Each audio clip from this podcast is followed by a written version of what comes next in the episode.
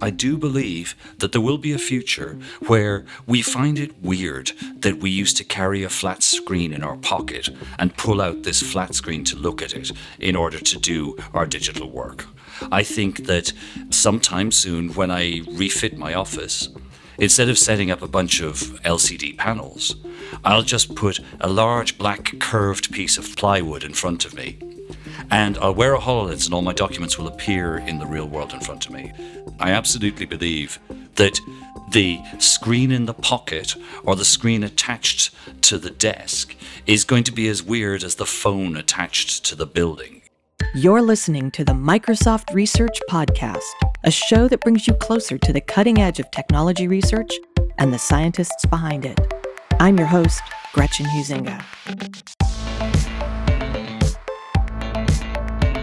You may not know who Dr. Andrew Fitzgibbon is, but if you've watched a TV show or movie in the last two decades, you've probably seen some of his work. An expert in 3D computer vision and graphics, and head of the new All Data AI group at Microsoft Research Cambridge, Dr. Fitzgibbon was instrumental in the development of Boujou, an Emmy Award winning 3D camera tracker that lets filmmakers place virtual props, like the floating candles in Hogwarts School for Witchcraft and Wizardry, into live action footage. But that was just his warm up act. On today's podcast, Dr. Fitzgibbon tells us what he's been working on since the Emmys in 2002, including body and hand tracking for powerhouse Microsoft technologies like Kinect for Xbox 360 and HoloLens, explains how research on dolphins helped build mathematical models for the human hand, and reminds us once again that the secret sauce to most innovation is often just good old fashioned hard work. That and much more on this episode of the Microsoft Research Podcast.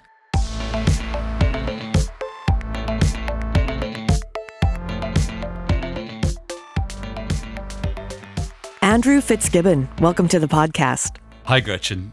Great to be here. So, I usually start my podcasts by way of introduction, but I want to go a little off script with you because you're funny. You've said that you situate your research at the intersection of computer vision and computer graphics with excursions into neuroscience. And at a more subatomic level, you characterize your work as, at its core, extracting information about the world from photons. So give us a little more context about these excursions and extractions. How, in general, would you describe what you do, Andrew? What gets you up in the morning?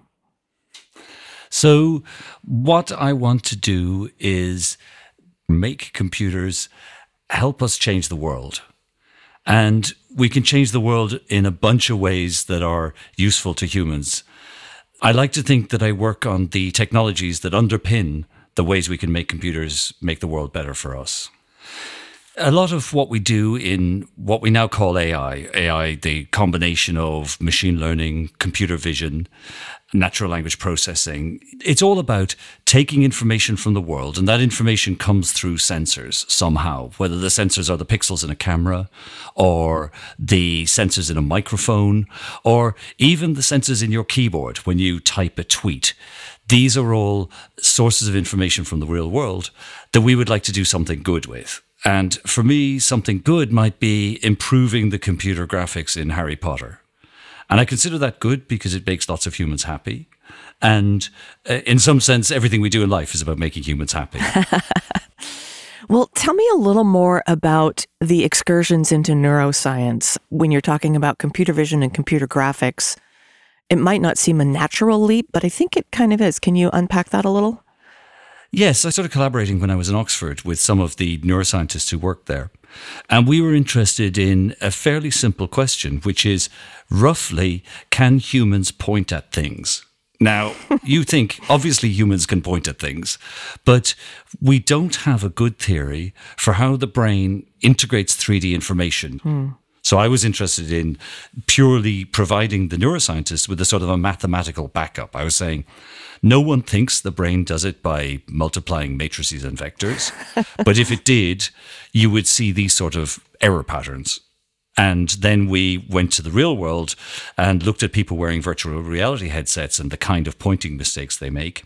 And those are different from the patterns that a computer would make using today's technology. So we still don't know what the brain does, but we have more evidence that it's not the same as what the computer does. Hmm.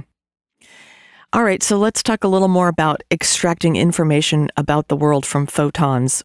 That's a very granular way of describing the computer vision work that you do. Could you explain that technically a little better? So, regular listeners to your podcast will know that computer vision is one of those problems that's sort of easy to state. You know, does this picture contain a cat or not?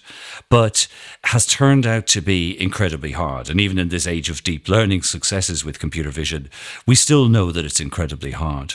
So, uh, my abstraction of gather information from photons is just to kind of stand back and say, why are we so excited about computer vision? Why are we so excited about these capabilities? Hmm. And one of the things that computer vision does is it allows us to acquire information from far away.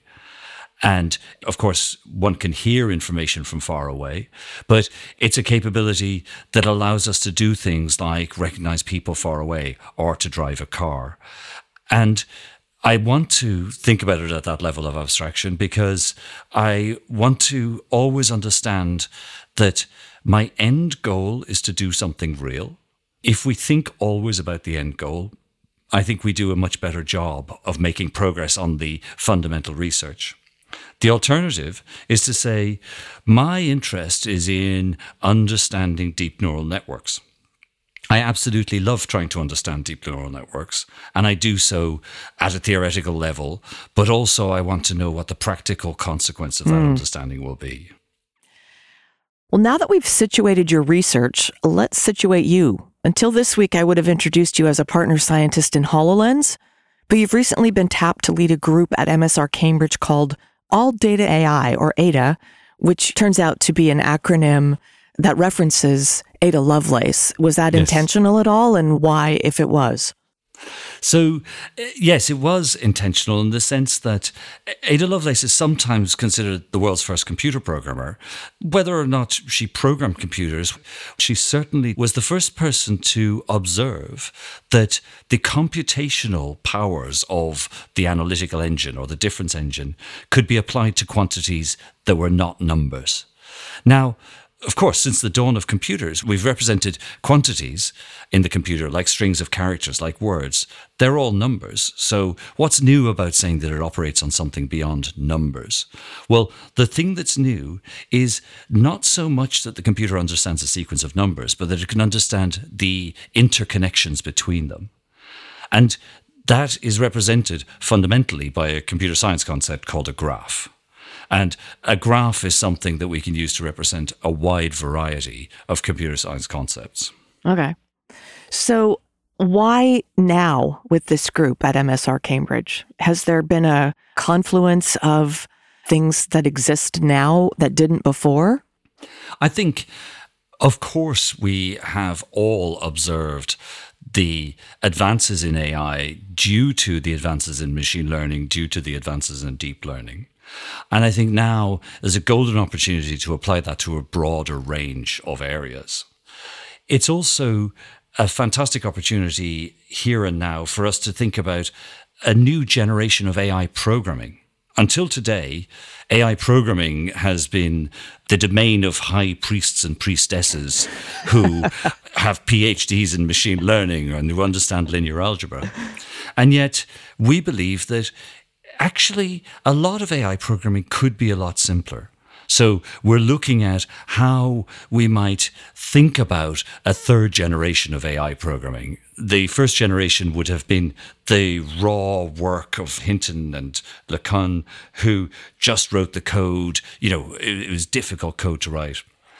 The second generation is this set of tools which go by the name of TensorFlow and PyTorch, again, which lots of listeners will have used or heard of. Right. And these tools have been, again, fantastic for democratizing AI, but they make it hard for somebody who's just a great computer programmer to understand. Mm. And to, in my view, they somewhat hide the beauty of the AI models that are underneath neural network models are actually relatively simple. They're simple models with complex consequences. And the research world is increasing its understanding of these complex consequences.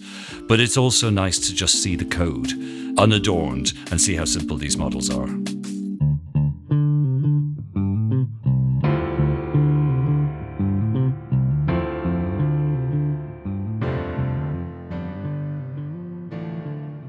Let's go back a ways before we talk about more current research because you have some what I would call greatest hits in your earlier work. One is called Boujou, a camera tracker that actually won an Emmy, and it's been used in computer graphics and live action footage And what I've heard is pretty much every movie made since it was released in 2002. Tell us more about Boujou. How and where did it come about? What does it do and how does it work technically? Boujou was a great fun project. I moved from the University of Edinburgh, where I did my PhD, to Oxford University in the mid 90s. And I was working there with some amazing people who were interested in the question of how a robot might navigate its way around some building or around some environment. So we worked hard on the how does a robot navigate problem. And we discovered that one of the things the robot has to do in order to know where it's been in three dimensions is to build a three dimensional model of the world. And we worked hard on making a beautiful 3D model because we figured this would be useful maybe for those industries where even today it's common, for example, to sculpt a car out of clay before building the computer model certainly in those days, if you were going to have an alien in the movie, I think Pitch Black was one of the first aliens we looked at they would make the alien out of clay and then try to scan it into the computer. So we thought we had a great product. We were going to use our robot navigator, spin the camera around the alien model, pull that into the computer, and then give people a computer model of the 3D object. It turned out nobody in the movie industry was interested. Dang it. You had to, yeah, yeah. You had to spray paint the model with a toothbrush to get texture on it. Uh, it didn't work in little corners. It was terrible. And they could just do better by using, you know, existing uh, artists to create the models. But somebody at one of the effects companies kind of thought through how we must be getting this model and said, How do you know where the cameras are? We said, You know, well, it works it out. That's part of how we get the 3D model. We work out how the cameras are. So it turns out something you really need in movies that's really hard to do is to figure out where the cameras are. Now, what does that mean? That means maybe I have a camera mounted in a boat, and the boat contains some hobbits and is sailing down a river towards, you know, some impressive mountain. It would be just great if the impressive mountain had two huge statues pointing at the hobbits. But it turns out that nobody built those 400 meter statues. So, uh, what we have to do is build some statues back in the studio, and we built some 40 centimeter statues back in the studio. And if only we knew what motion the camera had undergone while it rocked in that boat moving down the river, we'd be able to make a robot do the same motion and then we could superimpose the, the images. Hmm. So in those days, the only way to find out where the camera was was you could imagine trying to use markers or trying to use GPS. None of these things work. So you would have to just sort of manually position the camera for every single shot. It was incredibly expensive. So somebody who had worked on that kind of footage realized that our algorithms were producing this as a kind of unwanted side effect we flipped. I guess nowadays we would say we pivoted. Uh, there was a startup, and Boujou was launched, and I'm super proud of it because it was one of the first products which did kind of 3D computer vision. There were products uh, available then that would do character recognition, that would do number plate recognition, but this really did 3D vision. And we had to go beyond the academic state of the art to deliver it. And we learned about delivering computer vision to the real world. Some of what we learned was you just have to type in lots of code. People would ask me, you know, what's the secret sauce in Boujou? And I'd say, well, you know, have you read all the papers on 3D structure and motion? They would say, yeah, I'm pretty sure of them. I would say, yeah, that's the secret sauce. We implemented all of them. and, you know, it's an attitude that helps us today. Sometimes in research, you're assessed by how beautiful and clean your algorithm is. Sometimes in the real world, you have to implement all the dirty algorithms until you find the beautiful one. But with Boujou, it just worked and we had something that was actually useful. You know, on that note, I was going to ask you a question further down in the podcast, but I'm going to bump it up because it's sort of tied in. I, I imagine you said it about this. You once said, if I had to nominate one key to success, it's a focus on everything. Is that what you're talking about? That's exactly what I'm talking about. Yeah, exactly. there is no silver bullet. You know, you really have to focus on building a real thing. And that just means something that other humans would be happy to use. So remember, in Boujou, we didn't focus on the right thing, But the real thing we wanted to build was this 3D modeler. And we knew we would make a sort of a what's called a Wizard of Oz demo. We'd say, if this thing worked, it would make you a model that looks like this. Would you like it? And then when the humans agree that that's what they would like, then you have a target. And then, of course, you may have to pivot or you may deliver something that's only half as good and discover that, hey, that's still useful. Or you may achieve everything you thought you needed to achieve and discover that actually it needs to be twice as good. But I really like having a concrete goal mm-hmm. to aim for. Well, that's a beautiful segue into the next topic I want to talk about because Microsoft's Kinect technology has been dubbed a failure that became a great success. And the science behind it has a fascinating history. You were there early on, and I'd love you to share some stories about Kinect with us. What's your particular perspective on this technology? How did it come about? How has it evolved? And how has it impacted other areas of research you're involved in? I love the Kinect story because in some sense, it's a classic example of when academic style researchers meet engineers who really want to change the world. So at Microsoft Research, we were looking at whether we could make computer vision algorithms that would be able to follow the movements of the human body. And we were working with the academic research field and we were doing pretty well and we had good results. So one day, the Xbox people, Alex Kipman, who was working in Xbox then, came to us and said, We've had this great idea for a video game where you're going to like uh, recognize the motion of a human in a camera and then it's going to control the games and it's going to be amazing. And we said, I'm glad you asked us that because we're actually the world experts on this. And I can tell you it's not going to work. so then they said, Oh, yeah, it's funny you say that because um, look at this program we wrote. And they showed us their version of it. And their version was better than anything in the academic literature. Oh, my gosh. Some genius programmers had put together an amazing demo of how it would work. What was amazing was it was using an idea from the academic literature, but it, they had engineered it so well and made it so effective and really worked hard on it. Hmm. The reason that idea wasn't very popular with academics at the time was that it's pretty hard to take a single image from a camera, identify the human in the image, and then list off where the hands are, where the elbows are. But supposing you already had an image from, let's say, 30 milliseconds ago, because it's a video sequence, and you already knew in the image from 30 milliseconds ago where everything was, then you could just simply say to yourself, well, they can't have gone far. They were there 30 milliseconds ago, you know, and find where everything was. So we knew how to do that in academia, but what no one had done is really, really worked hard on that, really kind of tried to moonshot that and make it really work. And our contribution was to observe that, okay, you've got a system that works 99% of the time, assuming it was right 30 milliseconds ago.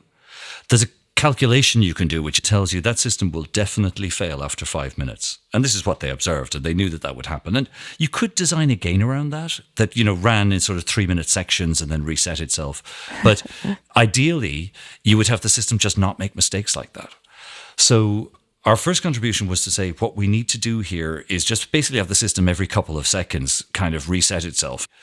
And we were using machine learning. And this was kind of an early instance of machine learning really being applied to one of these hard computer vision mm. problems. So we said to them, okay, we could maybe do it, maybe. But, you know, we would need real world examples of this thing running in 10 different living rooms across the planet in order to even know if we're doing well, not to mind train our machine learning algorithm. And then the horrifying moment two weeks later when we were on a call and they said, Yep, we've got 10 people in living rooms across the planet. Our Japan people are finishing up there tomorrow and then they're moving over to China. So suddenly we realized, okay, these people are really serious. and then when we needed to hire a Hollywood studio to generate training data, they hired a Hollywood studio to generate training data. So there was just a huge amount of vision there, which we were saying this stuff because it seemed right, but really no one had done it to that level before. And the reason was they understood what the machine learning was doing. They figured it works from examples. If you don't have enough examples, no brainer, let's get the examples. Whereas academics would always be, I'm happy to spend a year building a better theory.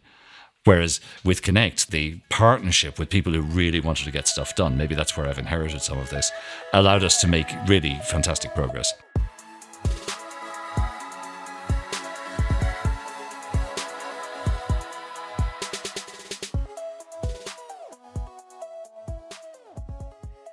Microsoft's HoloLens is another computer vision technology that you've had a lot to do with.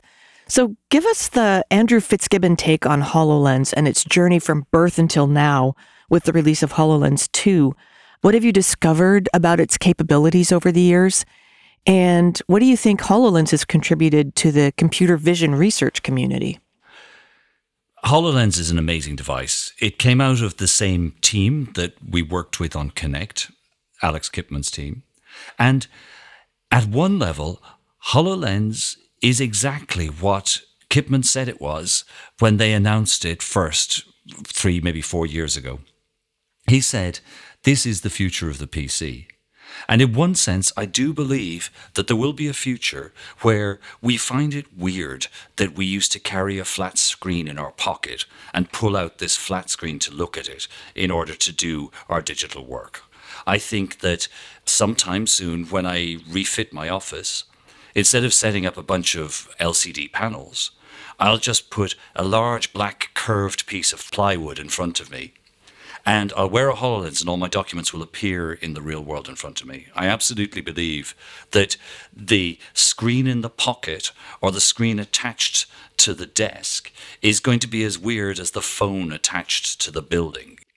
So that's far future. That's when HoloLens has the form factor of a small set of glasses. But towards that future, HoloLens today is amazingly valuable for real people doing real work because HoloLens lives in a 3D world, it has lots of 3D vision in it. One of the pieces that I'm incredibly impressed by in HoloLens, because I didn't work on it, does the job of figuring out where your head is in the 3D world. This is related to work I did, you know, on Boujou many years ago. But on HoloLens, it does it all the time in real time on an incredibly low power device. So that's a beautiful piece of technology that, again, I think very few people other than Microsoft could have put together. My work on HoloLens stemmed from a piece of very blue skies research we did uh, almost 10 years ago now. We, that's me and a friend called Tom Cashman, who arrived as an intern, we decided we want to learn about the 3D structure of stuff that moves. What's stuff that moves? Well, the human body is something that moves, and we knew a bit about the 3D structure of the human body from Kinect. But we wanted to learn about this 3D structure just from still images. So we had to think of something that's kind of bendy and movie, but that is somehow not too bendy and not too movie. So we realized that dolphins were the ideal thing to work on. So we decided to write a paper called What Shape Are Dolphins? Now, we didn't really care about dolphins, but we cared about bendy movie 3D stuff. And we worked on that paper in order to build mathematical models of 3D. We thought, well, why did we want to know about 3D? Well, when you're interacting with the virtual world or the mixed reality world in the HoloLens, one of the important 3D objects is the human hand. If the system can look at your hands and fully accurately determine the position of every bone and knuckle in the hand, then you can use your hands in the virtual world to pick up virtual objects. And the virtual objects behave exactly as you would expect from real world physics. So the research on dolphins became research on the slightly more bendy object that is the human hand. And then we knew that this technology was useful for something. HoloLens was being developed. So we thought, let's see if we can deliver this dream of real world physics to the HoloLens. And we were extremely happy to see announced recently at Mobile World Congress in Barcelona HoloLens 2 with fully articulated hand tracking. Let's shift over and talk about Ada a little bit more deeply and talk about specific problems you want to tackle and what technical ground you hope to break in the projects you want to take on. What's on your roadmap, Andrew? So, Ada is about permeating AI into the parts of the world where we almost don't yet know we need it today we still can't ask questions of the internet like find me all the ski chalets within 100 meters of the slopes right? That's a hard question. Why is it a hard question? Because all the ski chalets have their own little website. It's not necessarily aggregated. And the way to answer that question is very easy. You should just read and understand all the web pages in the world and be able to answer any questions about them. So a computer that can really read and understand all the web pages in the world is clearly, in some sense, you know, sort of infinitely far away. So the idea is that throughout computer science, there are areas where we can permeate using AI and machine learning to deliver systems that work better. So, for example, on the HoloLens, we had to take our hand tracking code, which we wrote as standard, you know, computer vision researcher code, and make it maybe 500 times more efficient in order to run on that low power device. Right. Now, if we could achieve that for general code, then maybe we could make, you know, 500 times more efficient the the code we run in data centers around the world. Maybe we could achieve 500 times as much, or maybe we could save energy. If we had capabilities in user interfaces that allowed us to adapt to the, what the user is doing, but not be annoying, and this is a crucial combination, then of course we would have much better capabilities. Of course, we would have happier users, happier humans. If we think about the challenge of maybe adapting user interfaces so that my user interface works better for me and yours works better for you, one of the things that we want to do is learn from a very small number of signals. So maybe every time you switch on your computer, you know, you arrange the windows in a certain order. We already have systems that will try to learn your preferences and try to uh, do that for you. But what we know today is that a lot of the times the systems that do that are a bit annoying. Why are they a bit annoying? Because they don't have the human level understanding. Oh, this person's in a hurry. This person's using a different machine. They're in a different context. They're at home, not work. How could a system really understand from small amounts of training data what it should do and when it should do nothing? And these are areas which I think we're sort of touching on today. There are whole areas of AI research that our team looks at, and they're different questions. In all of them, again, there's this trade off between a fundamental research angle and how are we actually going to demonstrate our AI to the world.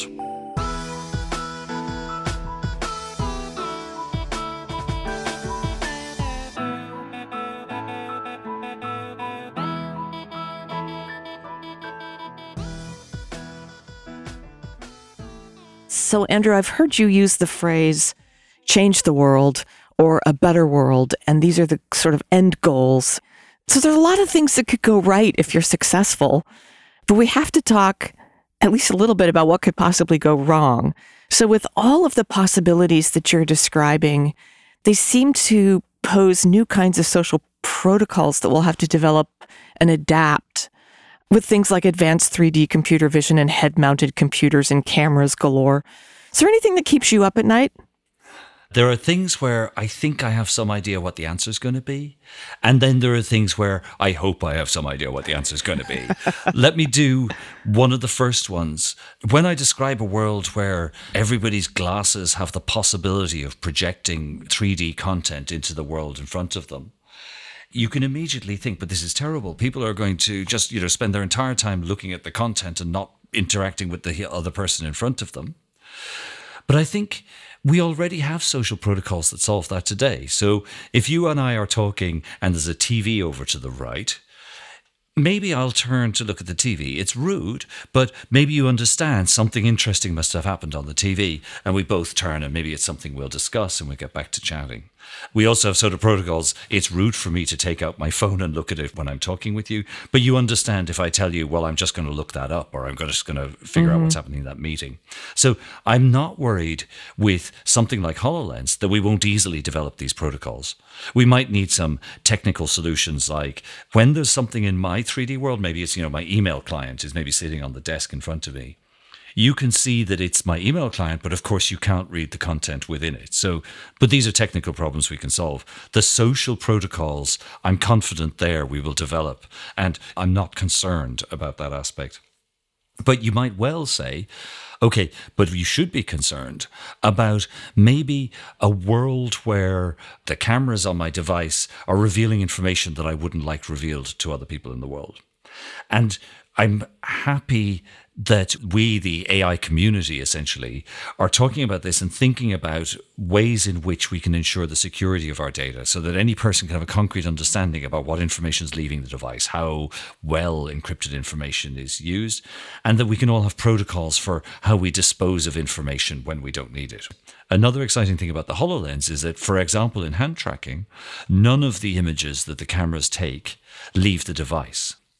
And today we are looking at a number of ways in which I can securely send your information to the cloud, securely do machine learning on it and send the answer back, and then delete the information and guarantee that to the customer. So that's one aspect where we as Microsoft have just devoted an awful lot of effort to thinking about security and privacy of that information.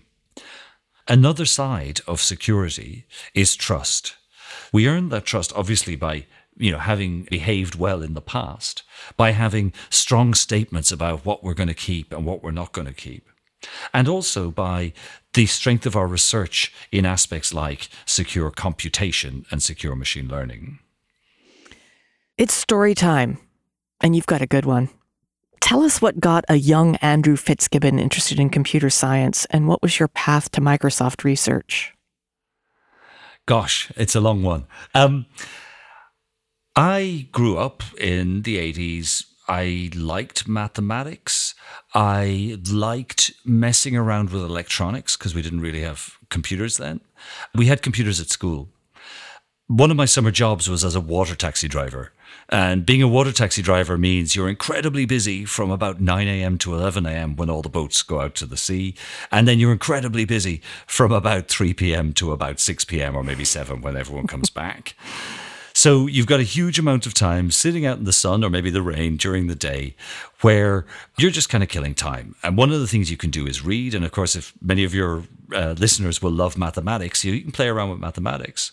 But what was also great back then was because you didn't have a computer beside you, I would write programs that I would then try and type in the following day when I got to school. And that was just a great way to kind of, in a very casual way, learn about computer programming. So I would scratch out a, a, program on paper, line 10, do this, line 20, do that. Or later I would write in assembly language the little bits that needed doing. And it's kind of therapeutic. It's like solving mathematical puzzles, right? Mathematical puzzles are great, but they're hard to invent for yourself. So you might buy a book of mathematical puzzles and then you solve them all after a few weeks. Whereas with a computer program, you're of course continually inventing the puzzles for yourself. Right. So from that uh, job as a water taxi driver, then what? Then where? So I did mathematics and computer science at university. I wanted to do physics, but the physics department told me it would be much too hard to do physics with computer science. And someone told me later that also they weren't that keen on people with blue hair. So I ended up doing mathematics and computer science. The mathematics department were much more enlightened. And I was sitting in a topology lecture one day and thinking, what would this stuff be useful for? And I thought, oh, maybe it'll be useful for recognizing the shapes of letters. And basically, I went and found myself a master's course that had something to do with computer vision. And I went to Heriot Watt University in Edinburgh, which was running a fantastic course on sort of, they called it knowledge based systems. Nowadays, you would think of it as an introductory AI course. So I finished my master's and then I got a job as a programmer in Edinburgh University. I got that job in 1989. But then somehow by 1997, somewhat accidentally, I ended up with a PhD. I remember now how that happened. I was sitting in some meeting as the programmer and they were talking about their research. And I said something like, Well, has anybody tried just like rendering 500 views of the thing and then using that? And someone said, "Oh, you should write a paper on that," and I thought it was a joke. And of course, it turned out that that was my first paper. It was one of these things where let's use brute force instead of mathematics and see what happens. And from then on, you know, I hope I've managed to do elegant mathematics as well as brute force. But I think a practical mindset was there even from then. Well, sometimes you need tweezers, and sometimes you need a hammer. Right. Exactly. Exactly. All right. So was that your accidental PhD, and then what? So the PhD was part time with a research assistant job at Edinburgh.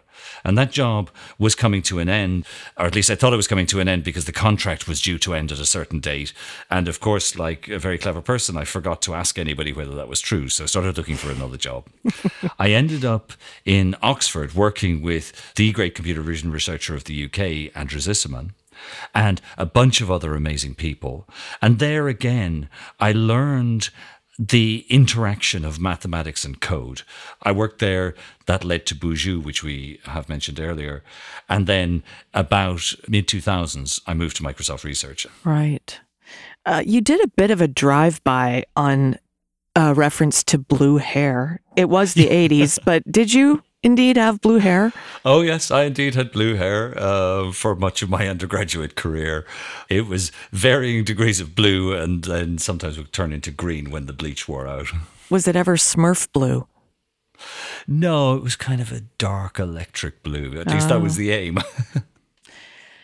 Well, at the end of every podcast, I give my guests the chance to say anything they want to our listeners. And sometimes it's general advice or wisdom or inspiration.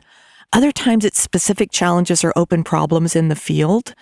So, what would you like to say to emerging researchers?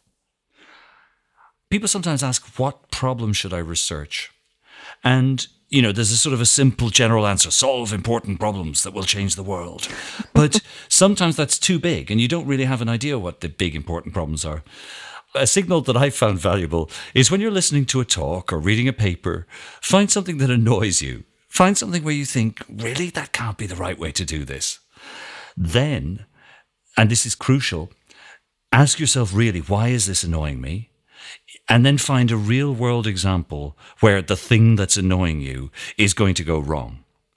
A real world example just needs to be something that you know we should be able to do. None of the existing technologies can do it, and you've got an idea. And I think that has been a very valuable source of inspiration for the times when you don't have a big idea. Sometimes you just have a big idea, and that's great. Go for it. And don't forget to focus on everything. Focus on everything. That's that's the best idea. Andrew Fitzgibbon, thank you for joining us from Cambridge today. Thank you. It's an honor to have been here.